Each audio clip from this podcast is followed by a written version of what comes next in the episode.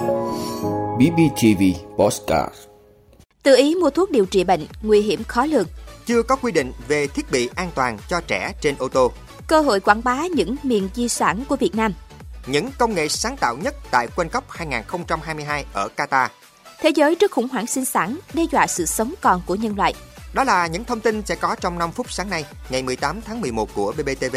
Mời quý vị cùng theo dõi. Thưa quý vị, hiện nay việc mua và dùng thuốc kháng sinh mà không có đơn bác sĩ có thể gây ra những hậu quả nghiêm trọng, ảnh hưởng đến sức khỏe. Dù đã có quy định về đơn thuốc và việc kê đơn thuốc, nhưng trên thực tế, người dân vẫn có thói quen tự mua thuốc điều trị. Nhân viên các nhà thuốc tự chẩn bệnh, kê đơn. Người mua thuốc không hiểu về tác hại của việc tự ý dùng thuốc đã đành, nhưng người bán thuốc cũng tùy tiện, không phải bác sĩ, nhưng chỉ cần nghe người mua mô tả về triệu chứng bệnh là bán ngay mà không tuân thủ đúng quy định về kê đơn và bán thuốc theo đơn đã được Bộ Y tế ban hành. Theo các chuyên gia y tế, kháng sinh chỉ được sử dụng khi bị các bệnh nhiễm khuẩn và được bác sĩ chỉ định dựa vào triệu chứng lâm sàng và kết quả cận lâm sàng để lựa chọn phương pháp điều trị phù hợp. Việc sử dụng kháng sinh không hợp lý sẽ gây nhiều tác hại. Người bệnh không có đơn thuốc sẽ không có căn cứ uống đúng liều lượng thuốc, thời gian, những thức ăn kiên kỵ, chống chỉ định với thuốc từ đó dễ gặp rủi ro do phản ứng phụ từ thuốc gây ra. Đó là chưa kể đến việc điều trị tại nhà kéo dài không đúng bệnh, ảnh hưởng nghiêm trọng đến sức khỏe người bệnh, gây tốn kém về kinh tế. Việc tự ý mua thuốc sẽ gây ra những hậu quả khó lường. Vì vậy, người dân không nên tự ý mua, sử dụng tại nhà, đặc biệt là kháng sinh, thuốc đặc trị và không dùng thuốc kéo dài trong nhiều tháng khi không có chỉ định của bác sĩ. Khi thấy bản thân có các dấu hiệu của bệnh, cần đi khám tại các cơ sở y tế uy tín để được chẩn đoán, tư vấn và điều trị đúng, hiệu quả, tránh dẫn đến những hậu quả, biến chứng đáng tiếc. Thưa quý vị, Việt Nam chưa có quy định về thiết bị vị trí an toàn của trẻ em trên ô tô, trong khi đã có 96 quốc gia ban hành luật trẻ em khi tham gia giao thông phải sử dụng thiết bị an toàn. Đây là thông tin được đưa ra tại hội thảo Thiết bị an toàn trên ô tô cho trẻ em tại Việt Nam do Đại học Y tế Công cộng tổ chức. Theo khảo sát năm 2020, tỷ lệ các vụ tai nạn giao thông đường bộ có liên quan đến ô tô chiếm khoảng 30% tổng số các vụ tai nạn. Số lượng ô tô hàng năm tại Việt Nam cũng tăng 10%. Thực tế, nhiều trẻ em ngồi ghế trước, trẻ nhỏ chạy nhảy, đứng vươn ra cửa sổ trời thường xuyên xảy ra. Trẻ nhỏ thường được bế trong lòng người lớn, những đối tượng này có nguy cơ bị thương tích nặng trong trường hợp có va chạm xảy ra. Khảo sát trên gần 15.000 xe cá nhân thì chỉ có 1,3% xe có sử dụng thiết bị an toàn cho trẻ. Hiện trên thế giới đã có 96 quốc gia ban hành luật trẻ em khi tham gia giao thông phải sử dụng thiết bị an toàn. Điều này đã giúp giảm từ 70 đến 90% số người tử vong và chấn thương nặng. Tại hội thảo, các đại biểu cũng nhấn mạnh tiêu chuẩn chất lượng các sản phẩm thiết bị an toàn, tăng cường truyền thông tới cha mẹ để tạo sự đồng thuận, ủng hộ xây dựng và hoàn thiện văn bản pháp luật liên quan đến thiết bị an toàn.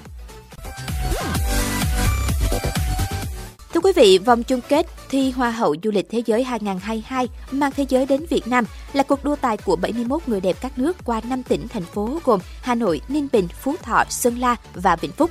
Cho đến thời điểm này, các phái đoàn của ban tổ chức vòng chung kết Hoa hậu Du lịch Thế giới 2022 và các thí sinh đã đến Việt Nam để bắt đầu hành trình qua những miền di sản từ hôm nay đến ngày 5 tháng 12.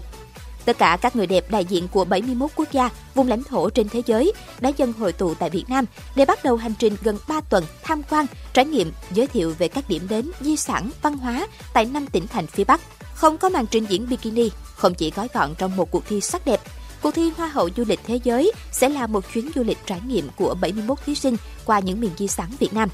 Vòng chung kết sẽ diễn ra từ nay đến hết ngày 5 tháng 12 tới.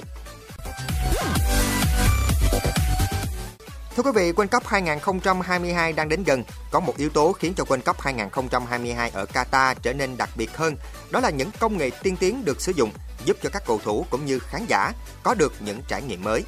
Đầu tiên là công nghệ việt vị bán tự động. Qatar 2022 sẽ là World Cup nam đầu tiên của FIFA sử dụng công nghệ việt vị bán tự động nhằm nỗ lực cải thiện tốc độ và độ chính xác của các quyết định. Công nghệ mới sử dụng 12 camera theo dõi chuyên dùng gắn bên dưới mái sân vận động để theo dõi quả bóng, đồng thời có đến 29 điểm dữ liệu của từng cầu thủ với 50 lần trên giây tính toán vị trí chính xác của họ trên sân. Bằng cách kết hợp dữ liệu theo dõi chân tay và theo dõi bóng, đồng thời áp dụng trí tuệ nhân tạo, công nghệ mới cung cấp cảnh báo việt vị tự động cho các quan chức trận đấu bên trong phòng điều hành. Tiếp theo là công nghệ làm mát sân vận động. Mặc dù sự kiện World Cup ở Qatar sẽ được tổ chức từ tháng 11 đến tháng 12, nhưng nhiệt độ ở vùng vịnh vẫn có khả năng đạt khoảng 26 độ C. Để hạ nhiệt độ xuống mức ôn hòa từ 18 đến 24 độ C, các sân vận động đã được trang bị công nghệ làm mát, giúp người hâm mộ và các cầu thủ có không gian thoải mái hơn để thi đấu và theo dõi các trận đấu. Kế đến là ứng dụng FIFA Player App. Với FIFA Player App, ứng dụng đánh giá hiệu suất của cầu thủ. Người chơi tại giải vô địch bóng đá thế giới ở Qatar sẽ có thể hiểu rõ hơn về hệ suất trên sân của họ thông qua ứng dụng này. Ứng dụng FIFA Player sẽ tạo cơ hội cho mỗi cầu thủ truy cập dữ liệu về hiệu suất của họ ngay sau mỗi trận đấu. Và để làm cho FIFA World Cup ở Qatar trở nên toàn diện và dễ tiếp cận hơn, các nhà tổ chức sự kiện đã sử dụng Bonoco, nền tảng giải trí chữ nổi đầu tiên trên thế giới với tất cả công nghệ hỗ trợ người khiếm thị truy cập nội dung kỹ thuật số. Các nhà tổ chức muốn đảm bảo rằng khán giả được kết nối liên tục. Đó là lý do tại sao các địa điểm được trang bị M-Palm, đó là một tua bin gió với các tấm pin mặt trời không chỉ cung cấp bóng mát cho người hâm mộ mà còn cung cấp cho họ quyền truy cập vào đế sạc USB và Wi-Fi.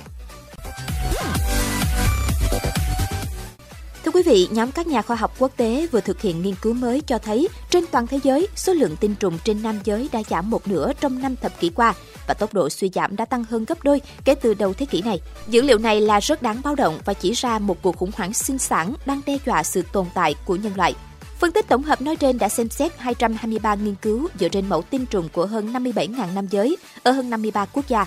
Lần đầu tiên phân tích cho thấy đàn ông ở châu Mỹ Latin, châu Á và châu Phi có tình trạng tương tự về suy giảm tổng số lượng và nồng độ tinh trùng như đã quan sát trước đây ở châu Âu, Bắc Mỹ và Australia. Nhóm nghiên cứu gồm giáo sư Shana Swan tại trường y khoa Icahn ở New York, cùng với các nhà khoa học Đan Mạch, Brazil, Tây Ban Nha, Israel và Mỹ Giáo sư Levi đã nghiên cứu xu hướng số lượng tinh trùng ở những khu vực chưa được xem xét trước đây. Dữ liệu từ năm 1973 đến năm 2018 cho thấy số lượng tinh trùng giảm trung bình 1,2% mỗi năm. Trong khi đó, theo dữ liệu từ sau năm 2000, mức giảm là hơn 2,6% mỗi năm. Những phát hiện trên được công bố khi dân số toàn cầu vượt mốc 8 tỷ người, gây thêm áp lực lên nguồn tài nguyên thiên nhiên hạn chế của trái đất. Vị đã luôn ủng hộ các chương trình của Đài Phát thanh truyền hình và báo Bình Phước. Nếu có nhu cầu đăng thông tin quảng cáo ra vặt, quý khách hàng vui lòng liên hệ phòng dịch vụ quảng cáo phát hành số điện thoại 02713 887065. BBTV, vì bạn, mỗi ngày.